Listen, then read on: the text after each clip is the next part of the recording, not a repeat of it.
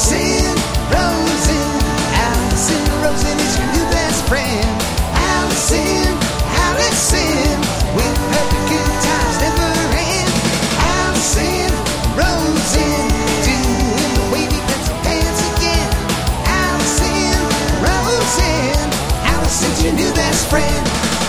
Hey everyone. Hi. Hello. Welcome to a very exciting episode of Allison Rosen is your new best friend. I'm very excited to bring my guest in after what feels like an incredibly long week, I have to say. And this is now the second week in a row, third week in a row where I feel like I am discombobulated and my brain is a little bit of a scrambled egg by the time I'm doing this show. So we'll see how well I hold it together. So I'm very excited to bring my guest in in a moment, but first I must catch up with my producer, self-described bad boy of podcasting who recently accrued the moniker via guest AJ Jacobs, most Oh, yeah. dangerous man in podcasting. I already forgot. Tony Thaxton.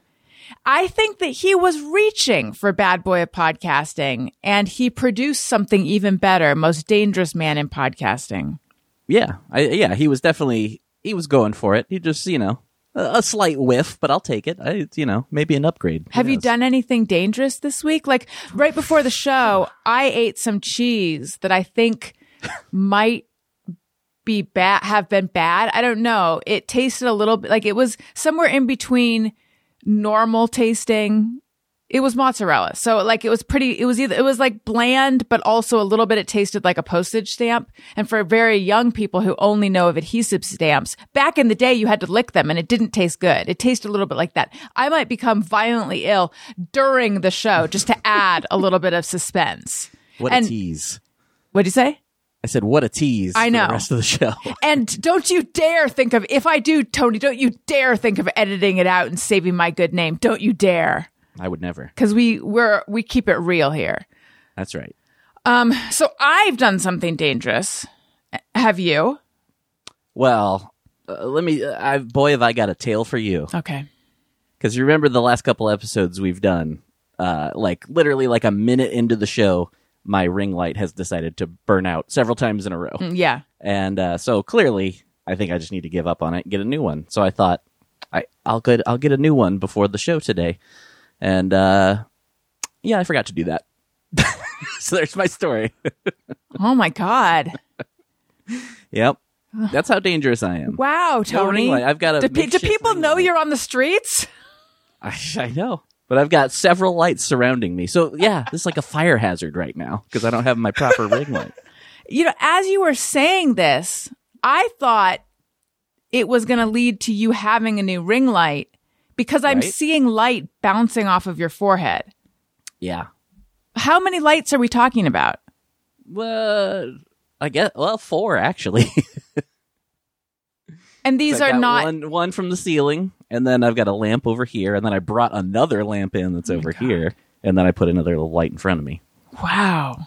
Yeah, You are you are someone gave you a rule book. You ripped it up, threw it out, downloaded another one straight from the internet and you're going by that one. Oh no, I don't even look at that one. And you put that one in your computer trash yes. and then you googled another one. Oh no, I binged it. Listen, Tony, we're going to bring in the guest in a second, but on the most recent episode, we shared with everyone that your mom listens to the show and she texted you to ask about Owen, my son's poop situation because he was constipated.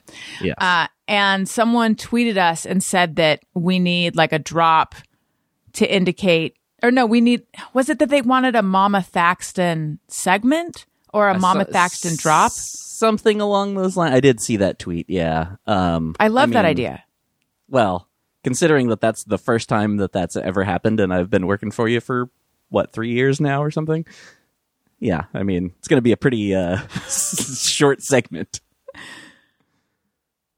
That is very cups half empty. Give me her number. This is what I think.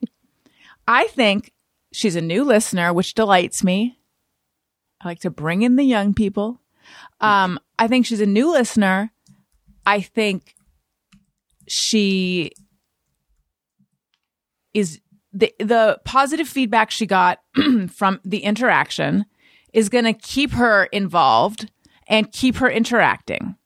And so she's probably listening right now. Hi, Tony's mom. And now that she knows that we want her to regularly send in questions and that we're going to come up with a segment, I think she'll be down for that. Is she busy? know. I mean, no She's- offense. No, sure- she's she's no, she's definitely not busy. um, however, my mom, uh, mom's uh, not not real big on attention, so I don't know how this is gonna go. Mm. So when you sent me a screen grab of her question, that might not have delighted her. Oh no, I think I think that's fine. I mean, you know, uh, that was subtle enough, and that was just like a quick, you know, in and out. She doesn't know that happened either, so She probably does because I think she listens now.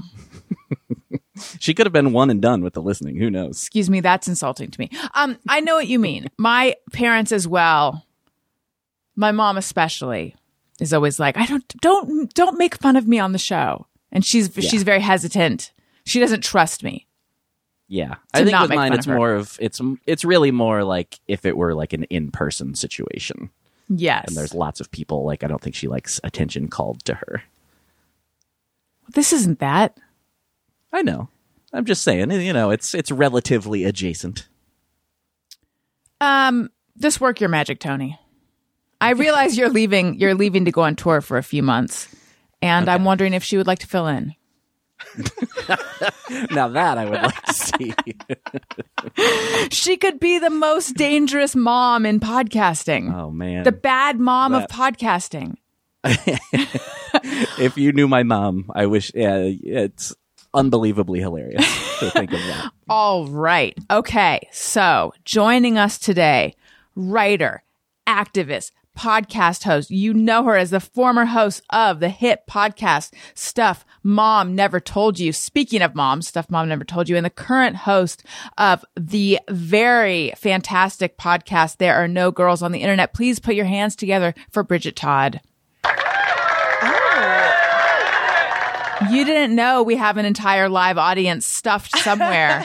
we only let them out to welcome our guests and then we put them back in the um they live in a box.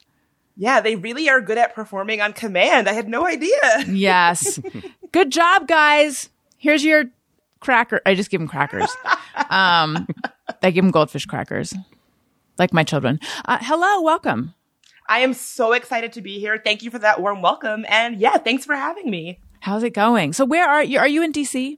I am based in DC. Pre COVID, I was sort of back and forth between New York and DC, but now I am solidly in our nation's capital full time. Nice. How is it there? Rainy, depressing, cold. uh, it's actually generally nice, but it's been a little bit hard the last few. Uh, this week has been a, a tough week, I think, for uh, to be living in a, a hotbed of politics. I guess I will say, uh, but usually it's pretty good. Right. So this is gonna. So as we are recording this, I, I think what you're referring to is the SCOTUS leak, which happened. Um, it's Friday right now. That happened on Monday. This is going to be airing a week from Monday, so that will have happened. You know, still pretty fresh. Um, it's pretty depressing, probably everywhere. But yeah, what is what is it like being there right now during this? Oh, what a good question. I, so I was out at the protests that, um, it, honestly, it was like quite spontaneous outside of the Supreme Court on Monday evening of this week after the leak. And I think people, you know, I've lived in DC for a long time and I've seen a lot of like political anger and sort of angst and all of that. I think people are just tired and exhausted and bedraggled and sort of sick of this kind of thing, sick of feeling like their, their lives are just sort of being toyed with by elected officials and people in power who don't really see them. So I don't know, something about the the mood was a little different. I wouldn't even say it was anger. I think it was just frustration and exhaustion from a lot of folks. That's how I feel. I feel a little bit hopeless and like there's not much fight in me. Um, but I don't know if that's accurate. Like I was actually, I, this is the second podcast I've done today. And earlier today that I was saying that. And then I wanted to clarify that I don't know if the situation is hopeless. I just feel hopeless about it. Oh wow. I mean, I think that is a completely reasonable way to feel hopeless and tired and sort of sick of this.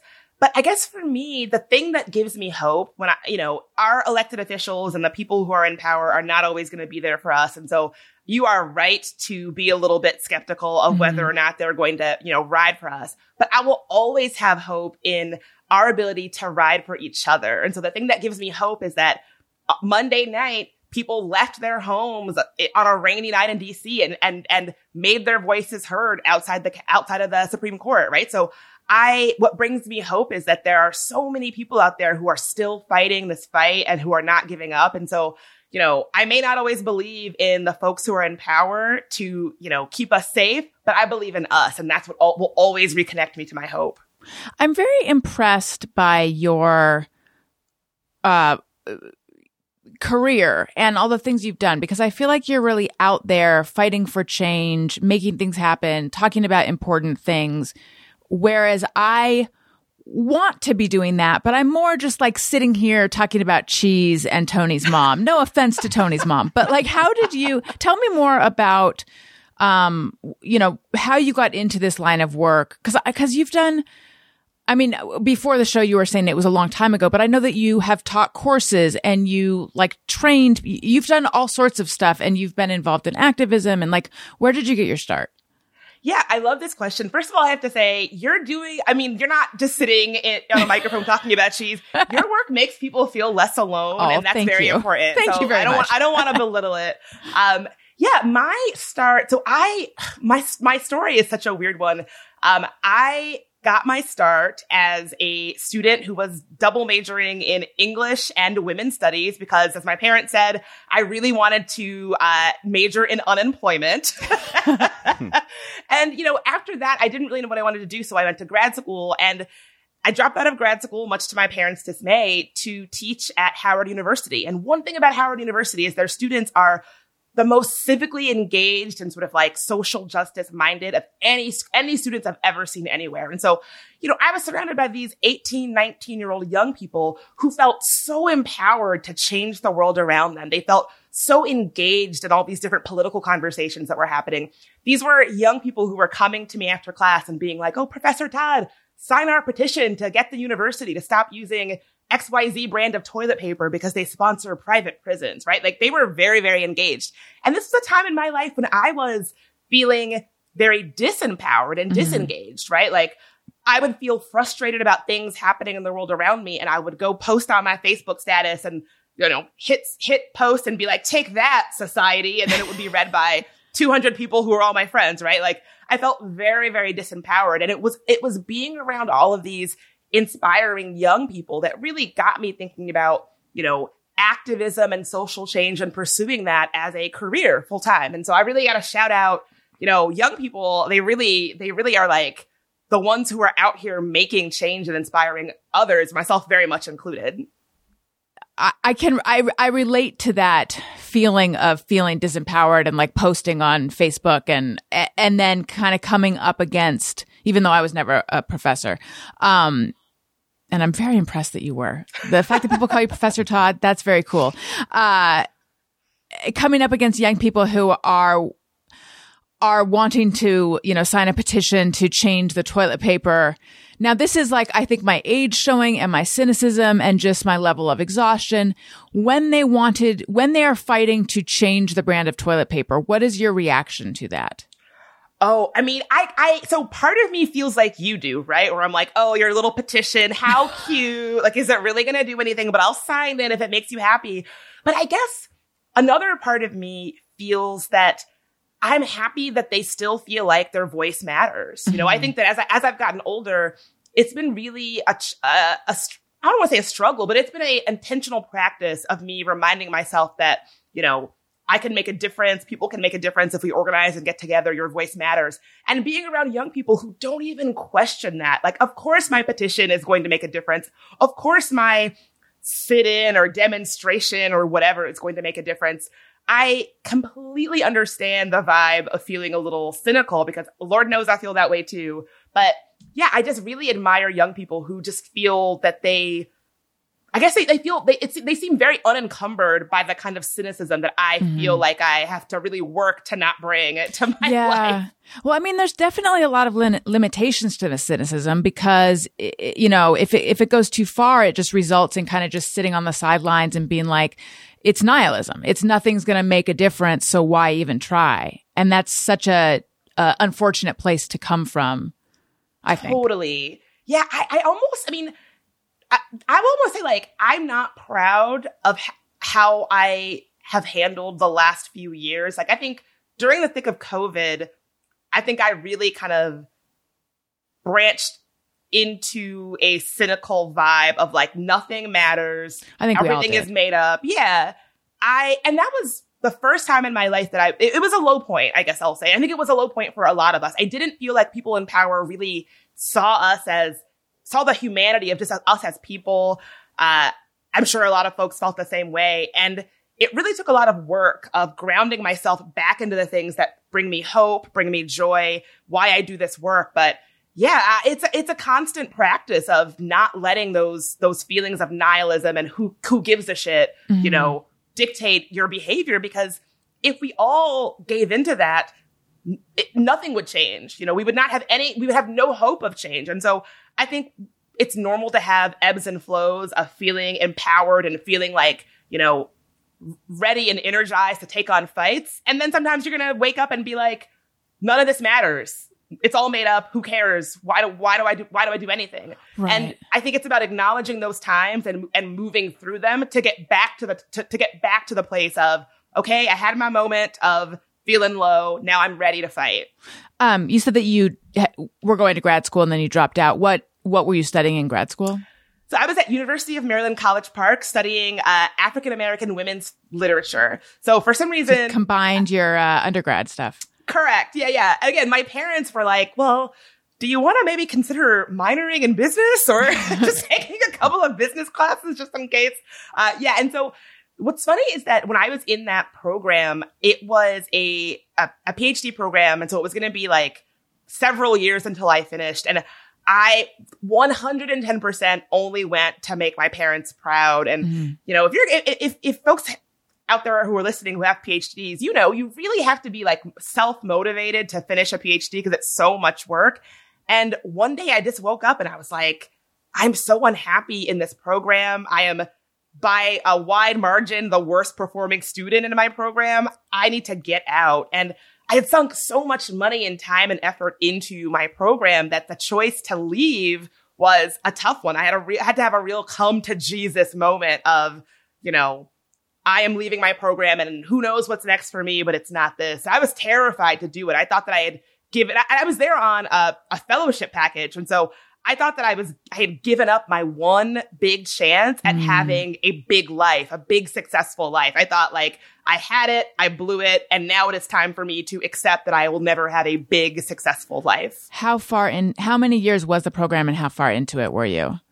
So I was in the program for, I guess I want to say three and a half or four years. I completed a master's degree and then I was meant, it was like a, like a combined MA PhD program. So I finished the master's part. I finished the coursework for my PhD. Then I needed to like complete all my testing to begin my dissertation. And that was when I hit the wall. Cause it's, it's mm-hmm. one thing to like, show up in classes and take your classes and, and pass them. I was fine with that. But once I had to produce scholarship, mm-hmm. that was a whole other, like I just, I, I, I had no business. I, I am not a scholar. I had no business in those programs. Um, what was your dissertation going to be about? Had you decided?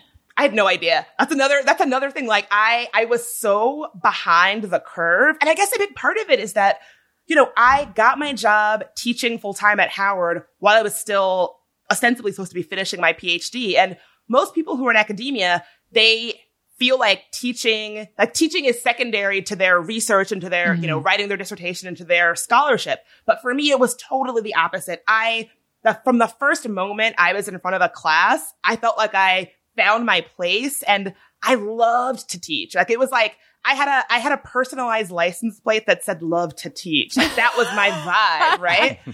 And so it basically became clear. I was like, I don't like the, the scholarship and the, and the, the, you know, dissertation writing and the research. That wasn't what I wanted to be doing. I wanted to Mhm. be connecting with young people about about where they were coming from and where they were at. That was what really gave me so much energy. hmm So, how did your parents take it when you left the program?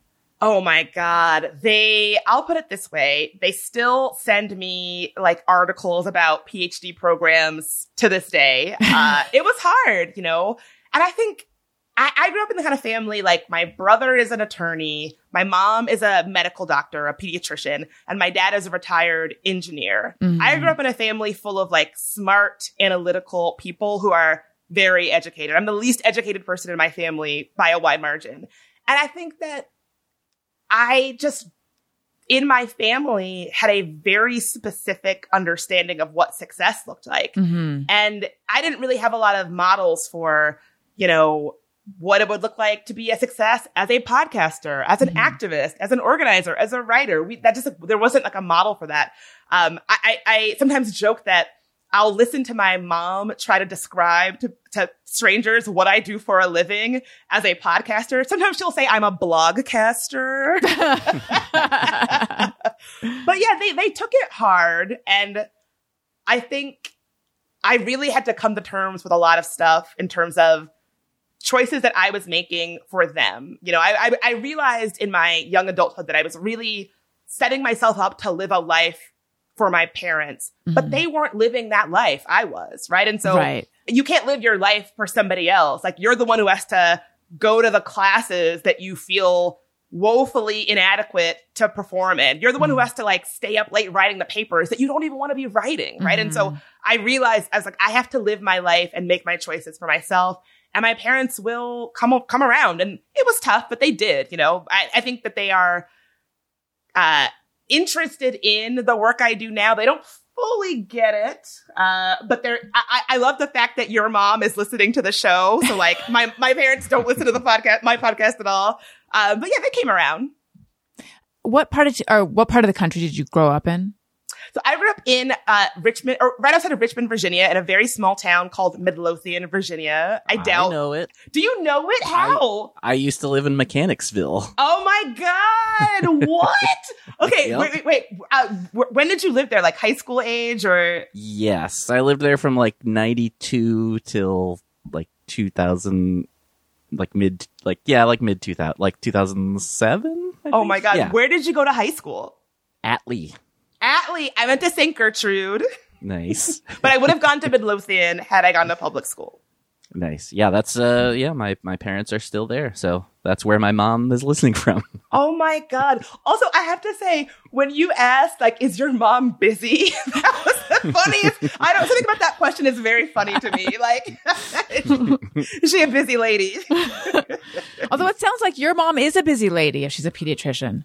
Oh my God. My mom is the hardest working person I have ever met in my life. Uh, shout out to my mom. She grew up very, very poor. Uh, she is com- a completely self-made woman. She was, uh, a, you know, a, a, a child who put herself through school and, you know, had children and like was a, a domestic employee to put herself through medical school. My mom is, my mom works harder than anybody I've ever met in my life. And she has faced things that if I had to face, I would fall apart. And she has blown through every obstacle in her path like a goddamn dynamo. So my mom is the hard, I, I've never met anybody like my mom. She's so hardworking. I, I don't know where, like, I wish it had rubbed off on me. oh my god.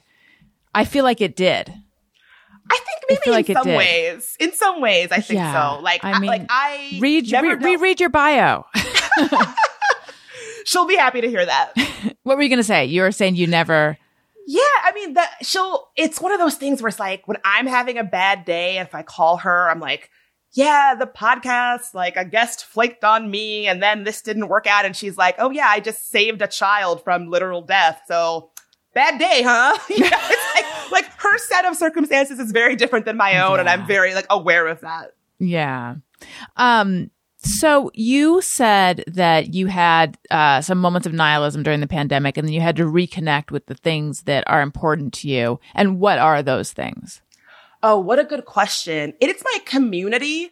I think, uh, you know, I've lived in DC for most of my adult life and I, I love it here and I've lived in the same place for a really long time. And I think not being able to physically reconnect with like my bodega guy and the woman who sells mangoes on the street. Mhm. Like not being able to to connect with those people safely in person, I think was creating a situation where I forgot that I was a part of a community. Yeah. And I think being in my apartment, just like by myself, watching all of this horrible stuff on the news and feeling so disempowered and disconnected, I it, it was like I had forgotten that there is an entire world right outside on my block that I love connecting with, that I that that fuels me, that that really is a big part of who I am and how I show up in the world. And so I think once I found ways to safely reconnect with my actual community here in DC, I felt so much better. But I think what what it really taught me was that you know, even if you don't feel, even if you're someone who doesn't feel like you can trust elected officials to,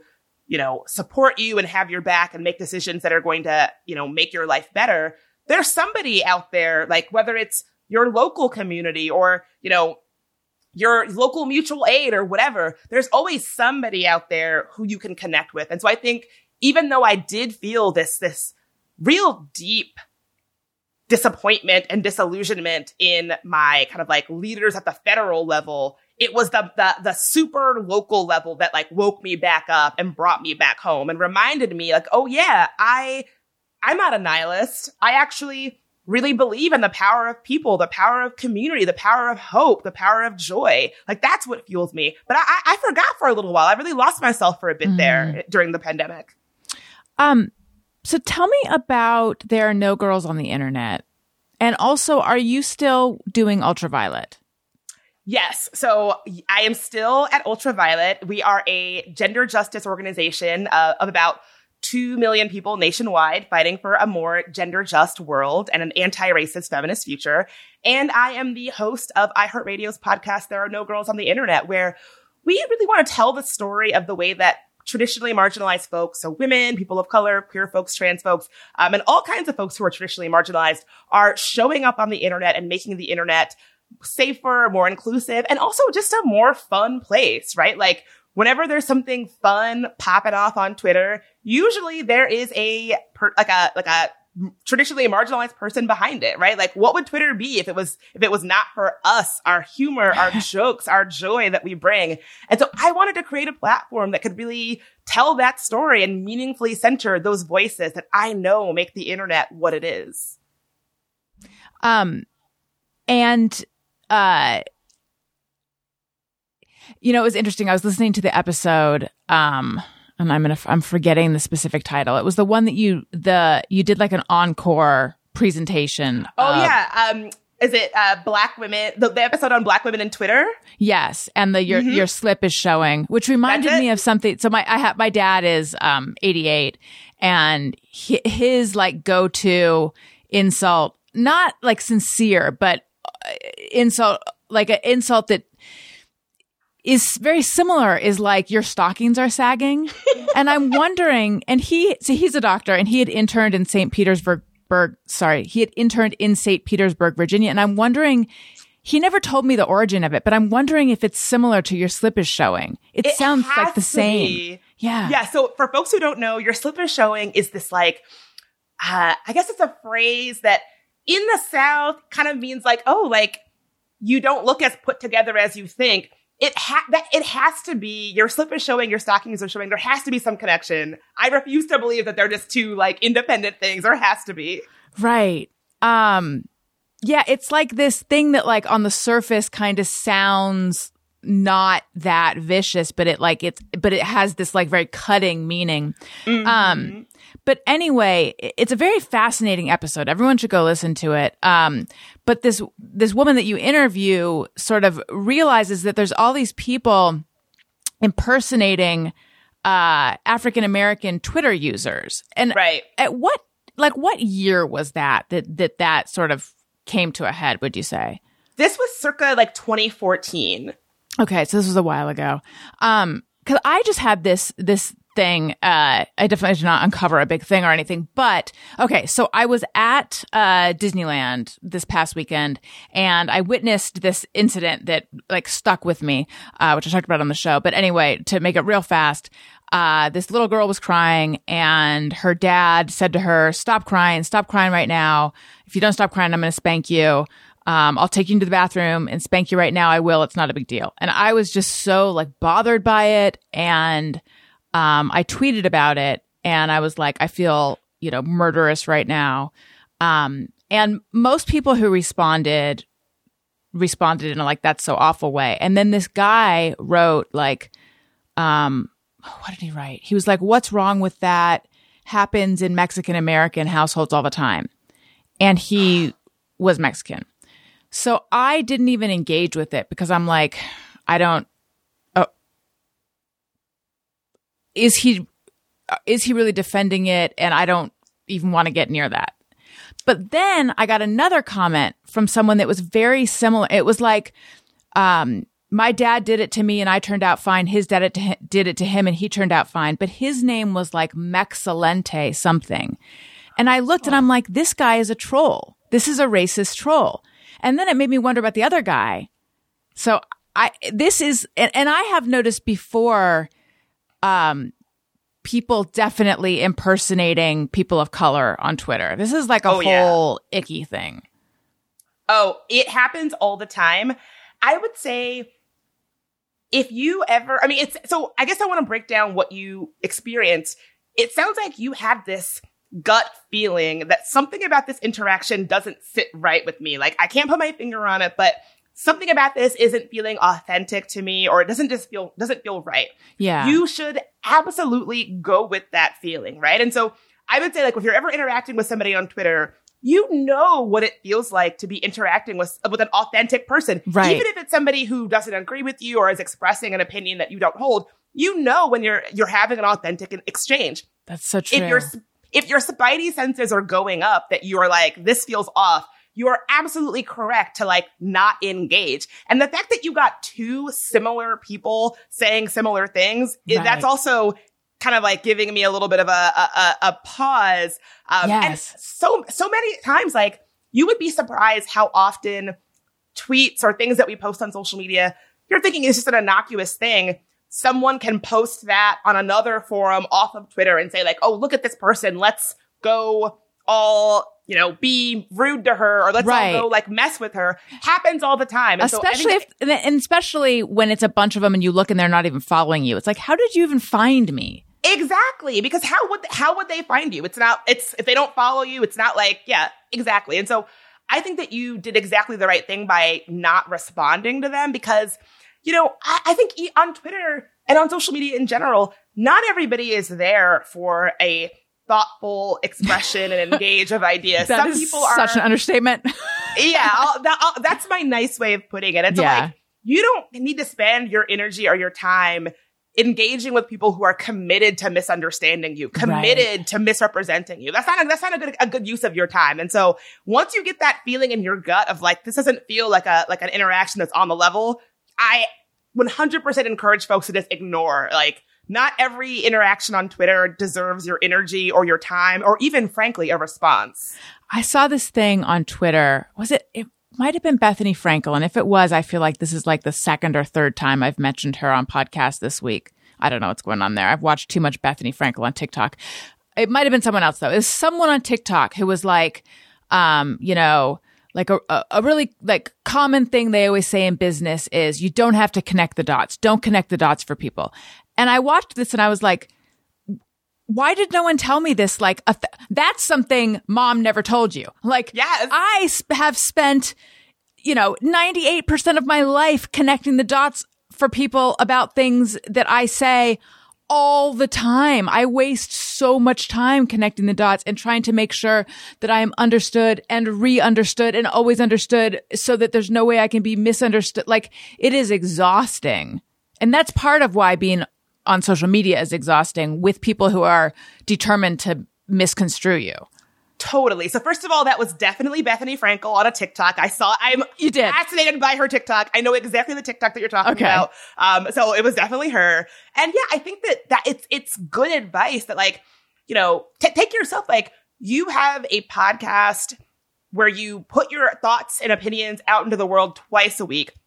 If somebody you don't owe, you never signed a contract that says if somebody doesn't like what I say or they want, you know, follow up on what I say, they can tweet at me or email me. You never said that you were going to do that. You, Right. you have a platform to, to, to express yourself and that's where you choose to do it. I think that so often when folks are, are making, th- making a platform that others can like dial into or listen to, there's this weird expectation that you are going to be available to explain yourself, to connect those dots, to follow up on what you mean 24 7 at my disposal. And if you don't, it's a problem. And I never, I don't remember signing a contract saying that. And so I expressly don't connect the dots. If I say something on my podcast and you don't like it, well, I'm sorry. You know, I, I'm, I'm, I'm not going to, you know, spend my energy doing a back and forth with someone who I feel like is truly not interested in Right. understanding my perspective. If you actually are like interested in like a thoughtful exchange, totally good. But so many people aren't interested in that. They just want to like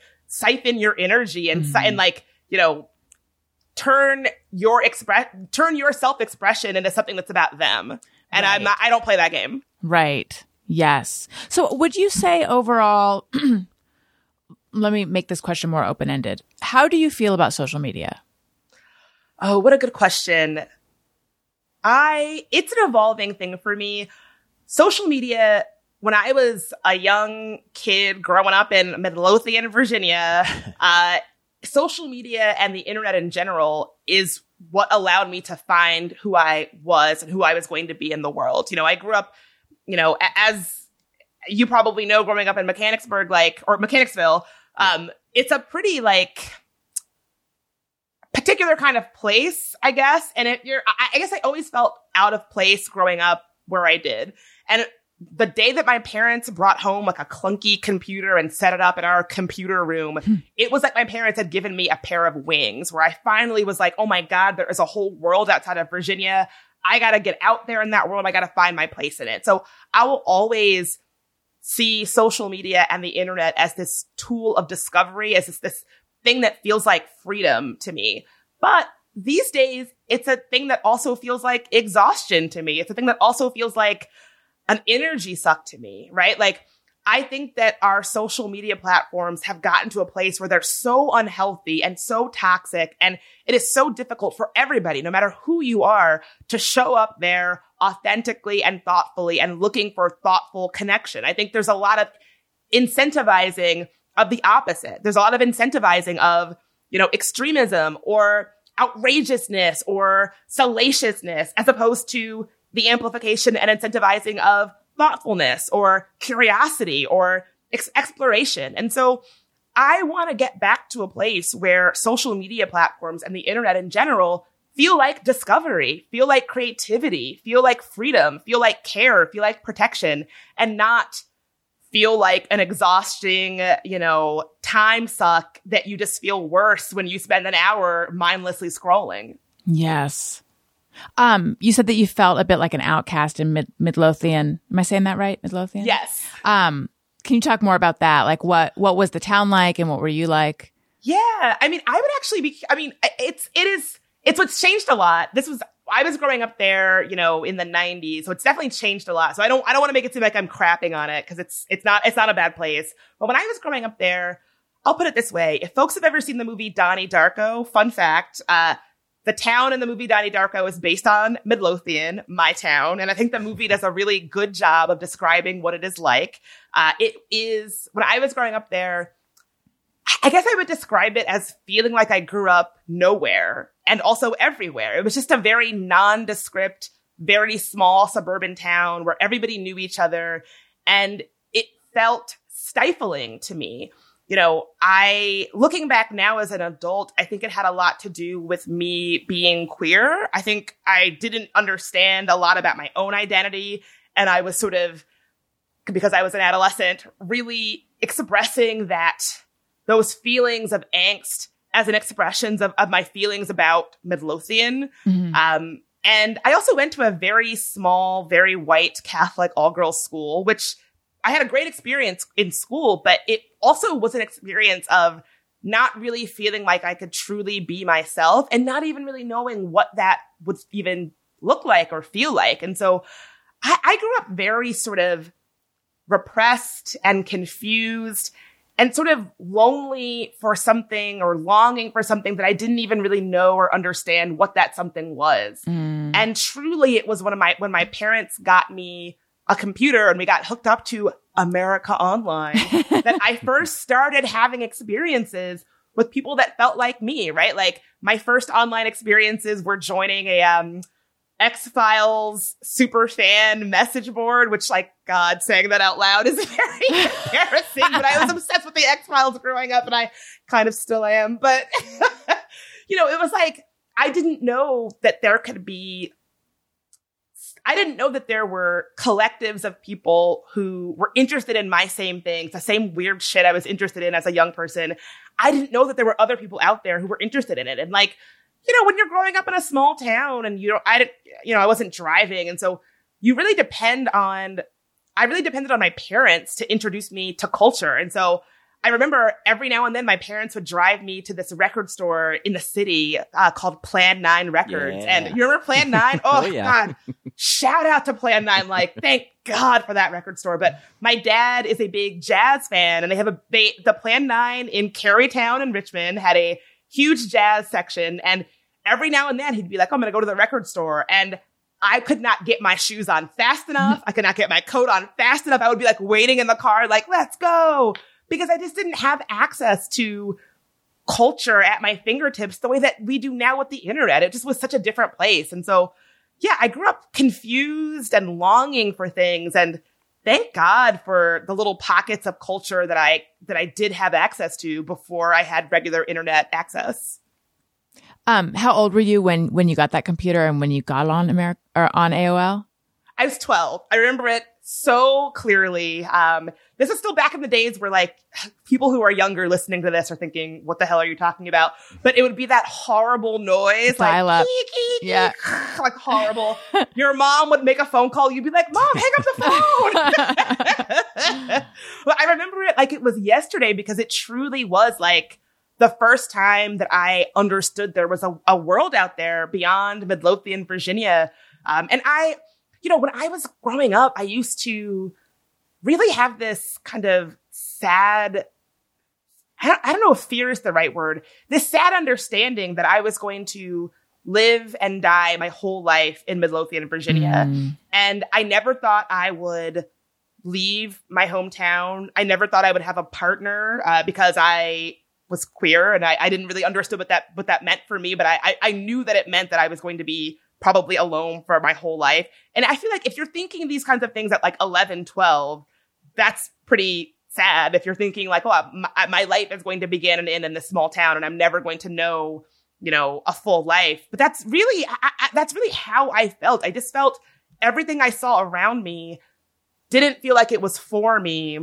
And I didn't see anything else as a viable option because, you know, when you're living in a small town, you just don't see a lot. And I guess in my mind, I thought I'll probably get a job as a hairstylist or a dental hygienist or a, an administrative assistant if I'm lucky. And no, you know, those are not like no shade to those jobs, but I, I just like wasn't, I, I really had a very limited understanding of what my life could look like. Mhm. And I had was very resigned from a very early age of my life will begin and end in this small town. And that's just it. And thank God for my parents getting me hooked up to the internet and America Online because I got to see different ways that people lived and, you know, imagine a life outside of my small town. And I had never heard of things like feminism. I had never heard of things like racial justice. I had never heard of any of these concepts. They were all new concepts that I was exploring myself and they would go on to become such foundational aspects of who I am today. And so I'm so, I'm so thankful for the internet. As, as, as hard as it has been showing up on social media, I'm so thankful that it existed for me because it saved me.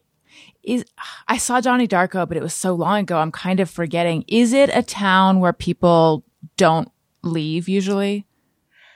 Oh, so in Donnie Darko, it's kind of a small cookie cutter, superficial town where everybody is kind of the same. Mhm. And if you're not the same, you just like are a total outsider. Keep in mind, I was watching this as an adolescent. So like I was really projecting a lot of like, yeah, I'm an outsider. Nobody understands me. Like I was in a in a very like alty Holden Caulfield vibe as I was watching these things. But yeah, I would say like the part, and it's definitely changed today, but the way that it felt when I was growing up there was it was a place that people didn't really leave. And I Mhm. remember a big kind of a decision that I made as a young person was a lot of my graduating high school class went to our um, went to college in Richmond because Richmond has a lot of fantastic colleges in the city. So there's University of Richmond, there's VCU where my parents went. There's so many colleges right there. And so,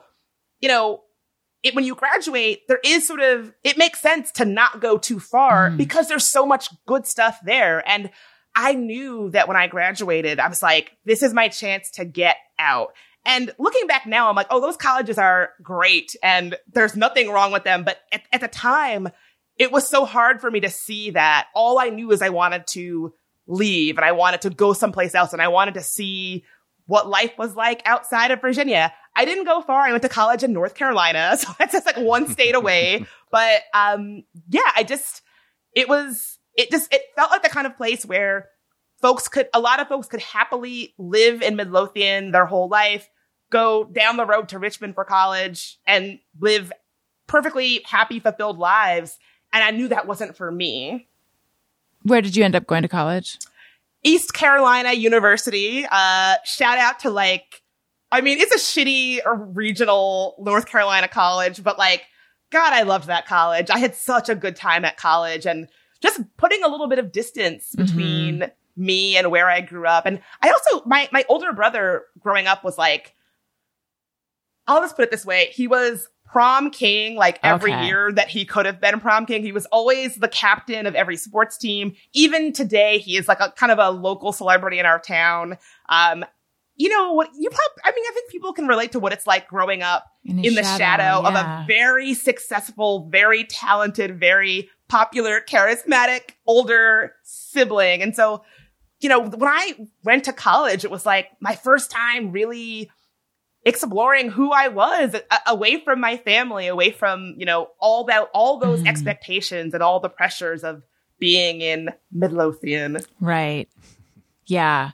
I loved college. I also wanted to, I, I grew up in a very, I felt, uh, homogenous, conformist town where I felt like an outcast as well. And I felt like, I mean, I only went an hour and 15 minutes away and I, I was determined to go even further away, but then I kind of fell in love with this. My mom was, she was like, just please look at this one college. And I'm like, I've never heard of it. It's too close, but I looked at it. Um, and I fell in love with it and I ended up going there and it was actually a very good choice for me. Um, but f- for So me, you that grew up in Orange County. I did. Yeah. And I went to Pomona College in Claremont.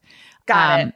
And I I loved those four years because for me that that was you know because I was I was not under my parents' roof anymore and I was not in Orange County anymore and it was just a chance to kind of begin to be on my own and figure out who I was. Even though I look back and I'm like I wasn't really really on my own, but enough. Yeah, it's our, our experiences sound very similar. And like, I know a lot of people from Orange County, and a lot of them say the same thing that like it just felt very homogenous. And if you Mhm. weren't a very particular kind of person, Yes. you could just feel very out of place in a way that kind of defined your experiences. Mhm. And yeah, I mean, even though you didn't go far, just even getting an hour and some change away can really be the space that you need to start di- like tapping into like who you are. Right. Because I feel like it's so, it was so hard for me to tap into who I was or what I wanted or my own perspectives when I was in, under my parents' roof in our small town and even just getting a little bit away. I was like, oh, I can, I'm starting to hear my own voice in my head. Mhm. Hear- up until that point, the voice in my head was somebody else's. And, and being away, I was really able to dial into my own voice, dictating my, you know, my inner world. Right. But it sounds like you knew pretty young that you at least didn't like guys. Uh, yes. Yeah. Early on, it's, I knew early on that I was not a straight person. Um, I define myself as queer, so I guess I, I like all types. but, you know, it, when I was growing up, and again, it was a different time. Like, this was in the, the height of like the AIDS crisis of the 90s. when I was growing up, there was nothing worse to be than gay. Mm-hmm. And, you know, I'm black and in the black community, we had a, a, a real, a real issue with homophobia that I think that we are coming to terms with now. And if I'm being honest, the figure that really stood out to me as like my beacon was the late great Prince because Prince was not a woman, not a man. He was something that you'll never understand, right? like he was like playing with gender and sexuality, but black people fuck with Prince, right? Like Mhm. he was like the one figure who was like, well, you know, I-, I would see my cousins and my uncles use homophobic slurs, but they would still listen to Prince. And so he was really the icon that was, I, I held out to say, you know, I'll be okay one day. And, it, and like being someone that doesn't necessarily fit in a particular, you know, binary or box, that will be celebrated one day by my own people because people love Prince. Like it really was like, I'm so like, Prince's music is hugely important to me and just him as a, a persona who played with all of these things. I was so obsessed with him growing up and still am. He's the best. he really is. Um, let's take a quick break, and then when we come back, we're gonna do gonna do just me or everyone. I want to talk to you guys real quick about Policy Genius. Rising inflation and insurance rates are concerning, but did you know that one of the easiest ways to save money is by reshopping your home and auto insurance? Policy Genius customers saved an average of $1,250 per year over what they were paying for home and auto insurance. Policy Genius is your one stop shop to find and buy the insurance you need. Head to policygenius.com to get started.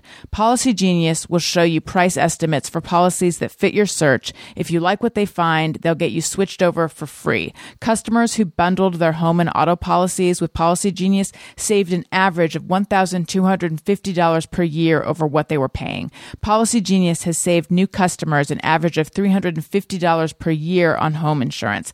The team at Policy Genius are on hand every step of the way to help you make decisions with confidence. The Policy Genius team works for you, not the insurance companies. I'm just going to say that again because I just want to underline that. Uh, with Policy Genius, they are not, you're not going to the insurance companies. They are a team of people who help you find the best quotes uh, which is it's priceless. The Policy Genius team works for you, not the insurance companies. So Policy Genius doesn't add on extra fees. They don't sell your info to third parties, and they've earned thousands of five star reviews across Google and Trustpilot. Head to policygenius.com to get your free home insurance quotes and see how much you could save. Again, that's policygenius.com. All right. Let's do just me or everyone. This is where people share things they think or do and they wonder, is it just me or is it everyone? And we have a song. Sometimes I ponder on something I have thought or done. Is it just me or everyone? All right. Bridget, do you have a just me or everyone? I sure do. So is it just me or does everyone, when they're feeling a little bit sad, put on a sad song intentionally to make themsel- themselves feel sadder? And then when it's playing, maybe you get a little distracted and you're like, you know, I didn't feel sufficiently sad enough. I'm going to play it back again until I feel the sadness that I was hoping to connect with with this song. Is it just me or is it everybody?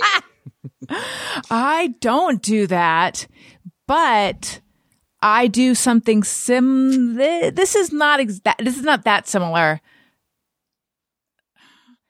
I feel like if this is this is going to be like an optical illusion of similarity in that if you look at it in a certain way, it's similar, and if you look at it in a different way, it's not similar at all.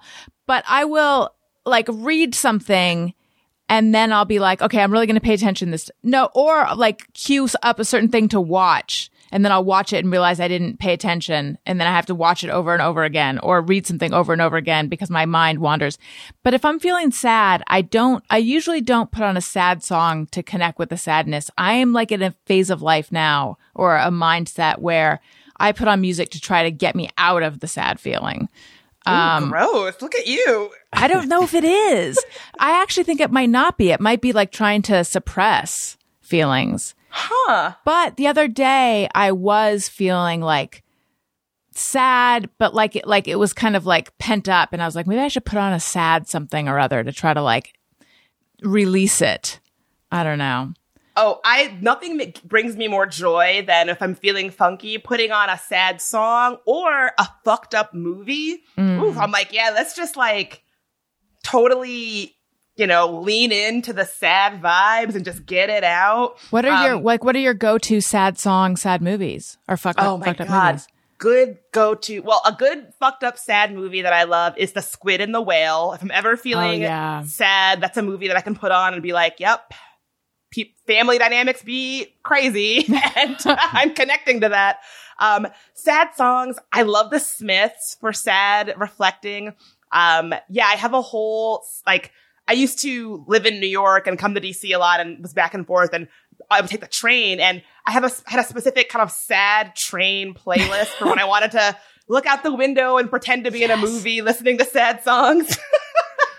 I so I also lived in New York, and whenever I would take uh, a this is before Uber, whenever I would take a taxi to the airport, that was when I would I would lean my head against the window, and I would have the most like cinematic rides of imagining myself just Yes. you know, close up on my face through the window, You're doing something very important and dramatic. You're essentially Scarlett Johansson in Lost in Translation, Yes. like putting your head up against the window, just like letting it all go by.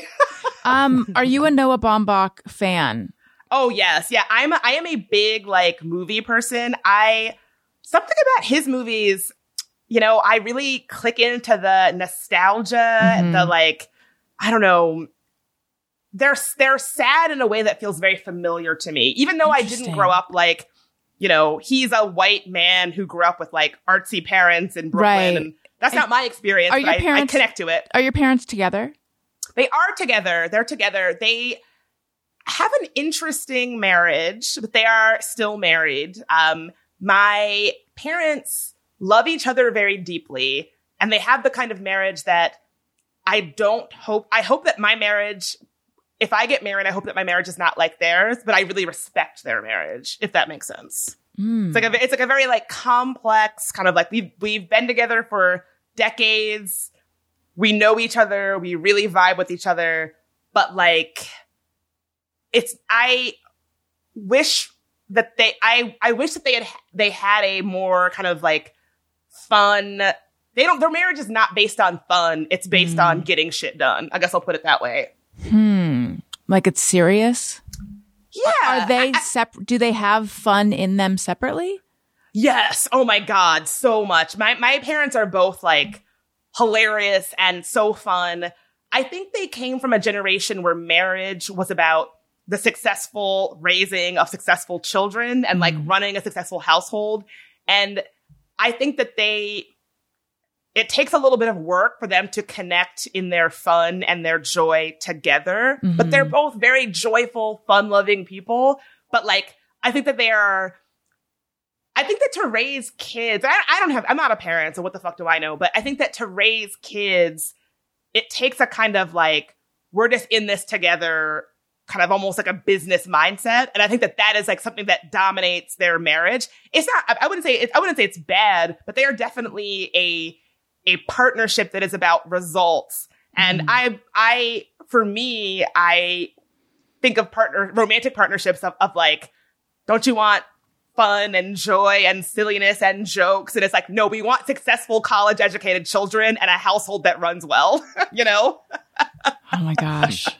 I got to like clip that part and play it to my husband and then although he would just be like, "See?" I feel cuz I feel like I'm sometimes the one that's more about like the successful running of the household. I think it's just we just have this is just such a, a helpful wake up call to remember that we should like be more fun and light because sometimes it is just about like getting shit done and kind of like being in in the shit together and less about having fun. Thank you, for you're- this wake up call. You all are parents, right? Yeah, I have a five. We have a five year old and a three year old. See, I think, I mean, like, first of all, God bless you. I don't know how anybody Thank is you. parenting during, like, I, I guess I just want to hold space for like parenting during COVID, what the hell? Right? I can't even imagine how hard it is. All my all my friends who are parents, like, they are fed up. They are not okay. They have like been been through something traumatic, and I just want to like lift that up. I think it's really hard. Thank you very much. See, Tony, I'm a hero. Tony, you keep saying that I'm a piece of shit who doesn't amount for anything, and I'm just saying that's not true. And I you say asked it with to your not eyes. Bring it up on the show. That's supposed Oh, to is be that a- private time. Is that a thing? Like, um, No. like people don't want to hear. It's like, oh, leave your parent talk to. Why don't you start a parenting podcast? Nobody wants to hear it. It's like that kind of vibe. No, not at all. I was just just pretending. Um, Tony, how do you feel about Noah Baumbach movies? Have you seen them? Squid and the Wh- I'm I forgetting. have. I've seen Squid and Whale. I I don't remember like specifics about them well because it's been a long time, but I do remember liking that movie. what are they? And now I'm spacing on what his other movies are. did he? He did Marriage Story. No, he did. He do Marriage That's me. Story. He, he did Marriage Story. That's him. Yeah. Um, what are his he- older ones? Because those are the ones I know. Oh, I've just gotten um, bad at keeping up. totally blanking. There's that one that involves tennis, and then there's the one with Nicole Kidman. I can. Uh, Oh I my can gosh. do some googling here. I'm so sad that I'm also blanking because he's one of my favorite filmmakers. Isn't the one with tennis also? Uh, Oh, here we Squid and the go. Whale? Okay, Squid and the Whale, Marriage Story. He wrote and direct Margot at the Wedding, That's what While We're thinking of. Young, Meyerowitz Stories with Adam Sandler, um, Greenberg, Frances Ha, Mistress America, White Noise. Um, yeah, he, I something I, I really like his movies. There's something about them that is kind of, you know, I, I mentioned earlier that I felt like I. When I was growing up, I was longing for something and I didn't even know what. I feel like Mhm. his films really like capture that well of like I don't know what it is I'm longing for, but it's something. Mm-hmm. Um, you know who I feel like ca- captures a bit of that um, is Mike White. You- Did you Mhm. see White Lotus? I sure fucking did. I watched every episode and I loved it. Yes. I was like hanging on every episode. And I think you're exactly right, right? Like this feeling of like I don't know if it's ennui or something else. I think it is ennui It, yeah, it's like an this- existential, like existential ennui. totally um that like those are the things those are the kinds of movies and shows that i all and i always connect with of like oh they're upper middle class but sad Yes. i'm like yes give it to me Um, and did you see Good Good Girl? Not Good Girl. did- yes, Good Girl. good girl i did not Uh, with Jennifer Aniston and uh, oh yes i have um yeah, also shout out to jennifer aniston's like drama roles because she's so good um in them i loved good girl um I- And Jake Gyllenhaal. jake gyllenhaal yeah, Yeah. i that that's another movie that i think captures first of all good like good deep cut mention but yeah it really well, you mentioned Holden Caulfield earlier, and he doesn't he change his name to Holden? hmm Uh, oh God, that movie. The idea of like working kind of a soulless job and then projecting a lot of your feelings of unhappiness and lack of fulfillment and misery onto someone who actually can is not an appropriate vessel for them. Story of my life. Oh, same. Yeah. That's the story of my teens, twenties, and part of my thirties. I mean, oh my oh god. yes. Oh yes. Yes. Yes. Okay. So clearly we're best friends. yeah. My new best friend. That's right. Um, do you have anyone you'd like to tell to go fuck themselves? Ooh, I do. And this was a week where I feel like a lot of people could go fuck themselves. So it's really a tough one. But I had to come, I have to say, like, she gets a lot of hate and I don't want to pile on, but I have to talk about Kim Kardashian, Okay. her Met Gala dress, talking in the press about how she starved herself to fit into Marilyn Monroe's gown. I just, I, we're not doing that anymore. It's so regressive. So many young girls look up to Kim Kardashian. It is not cool at all to use your massive platform to talk about starving yourself to fit into a dress as a reasonable or an appropriate thing to do. Frankly, she should know better. Um, yeah, I was sort of horrified to see so many outlets amplify that like it was a cool thing. Mhm. We're not doing that anymore. It's really harmful. I feel bad for the young girls who might see that and say, Oh, I'll just starve myself to fit into this prom dress. Uh, Kim Kardashian, go fuck yourself for that one. Like you should know better than to glamorize starvation to fit into a dress for them for a, a, a one night event. Not cool. Not cool. So then say, "Hey Kim, Hey Kim, go fuck yourself. Hey, hey, hey, go fuck yourself. Oh my god, I didn't know that was. I love it. I love it. I know I should have warned you." Um yes, I've seen a lot of talk about this and I didn't know specifically what the issue was. So thank you for filling me in. I thought maybe people were just saying that she shouldn't because I think maybe she has another item of Marilyn Monroe's cuz I saw people being like doesn't she have any of her own clothes or like kind of making jokes like that. So I didn't realize that she was saying she had starved herself. Yeah, she. I think that she has two of Marilyn Monroe's dresses and also a clump of her hair, which is.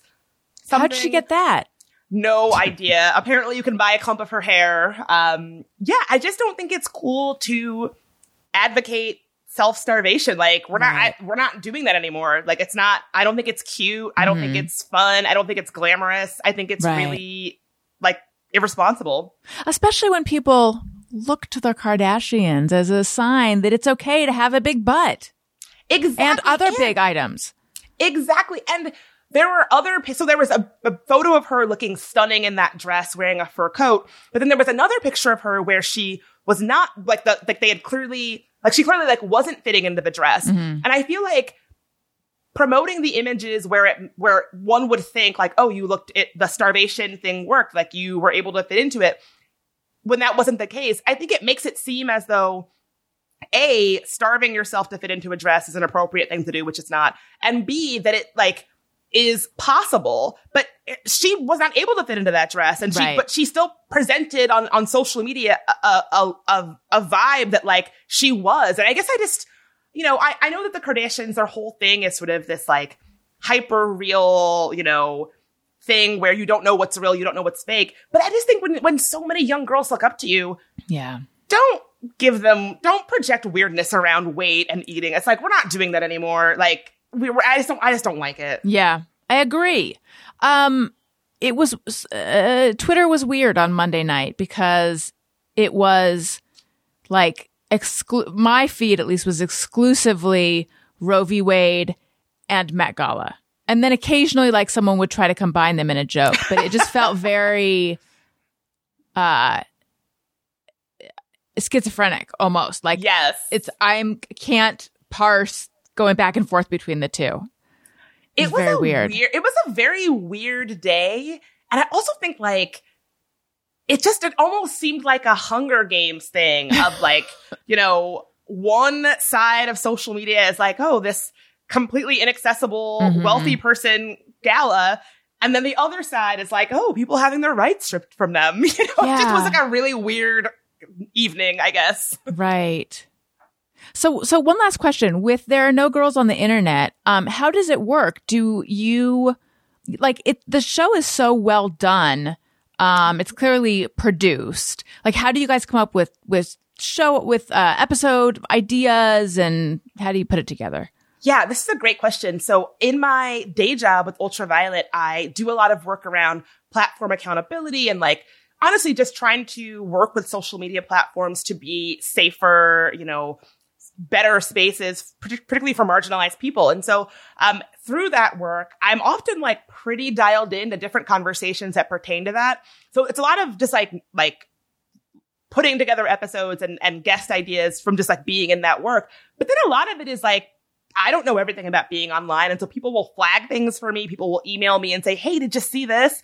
So I would say it's a combination of them both because I certainly don't know everything there is to know about the experience of every marginalized person's experience online. And so I, it's definitely like a collaborative thing. And so if folks have interesting stories about, you know, what the experience of being a traditionally marginalized person on the internet, I would love to hear them. And that doesn't just pertain to like race or gender or sexuality. Like if you are an immigrant or if you are someone who's older on social media, you are also traditionally marginalized. And so, or if someone who is a veteran, you know, it's like, I'm interested in telling the story of all different stripes of folks who have been traditionally and historically marginalized or underrepresented on the internet. Um, if someone listening is like, oh, I have a story, wh- what is the best way for them to reach the show? Oh my God, you can email me at hello at tangoti.com. That's T A N G O T I.com. That's our, our podcast email address. Or just hit me up on Twitter or on Instagram. Like I'm, ve- I'm very easy to find on the internet and I would love to hear, like, seriously, do not be shy. I, I love, I live for this stuff. Tell everyone where they can find you and plug all, all your stuff.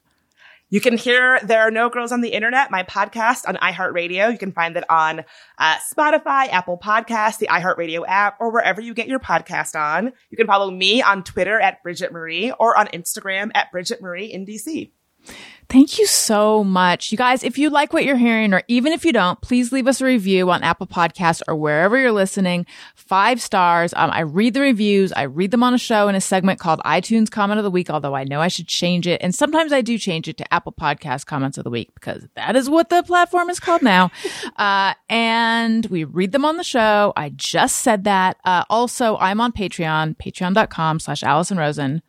Patreon. uh, putting up an episode. Actually, when you hear this, I will have already put up an episode, a bonus episode of the, of the Friend Zone. That's my Patreon bonus podcast with everyone's favorite, Betsy Sodaro. We answered all your questions, all your probing questions. We talked about a restaurant in Colorado where she's from called Casa Bonita, where you can sit in a jail cell. You can sit in a this theme. You can sit in a that theme and, and watch people cave dive. It's come up and eat sopapillas. It's come up on the show before.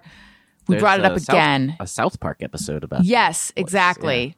Uh, it's a special Colorado thing. And I was just like, oh, and she, she said the funniest, I see, I'm giving away the exclusive pay content, but she said that occasionally she'll smell something will like make her think of the smell of ground beef and chlorine. And it reminds her of this place. Cause I was like, the whole place, it just seems like it's, I just think it would smell like chlorine. But anyway, and more gems like that. And there's a level where you can text me and I'll text you back. There's, you can watch the videos of the Thursday show, all sorts of fun stuff. If you sign up for a year, you get two months free. Patreon.com. That's a good deal. That's right. Slash Allison Rosen. Uh, but this video you can get on YouTube, youtube.com slash Allison Rosen. Follow me on social media at Allison Rosen, Twitter and Instagram. Listen to my other shows, Childish and Upworthy Weekly. Tony, what about you? Uh, Twitter and Instagram at Tony Thaxton. and my podcast Bizarre Albums every Tuesday. And uh, get those Motion City soundtrack tickets. will be on tour June and July. So that's it for now. Wonderful. Bridget, thank you so much for joining us. This was delightful. Listeners, thank you for listening. I love you. You matter. Goodbye. Hey, do you know about the Allison Rosen show? time, but now we gotta go. Yeah, Allison Rosen is your new best friend.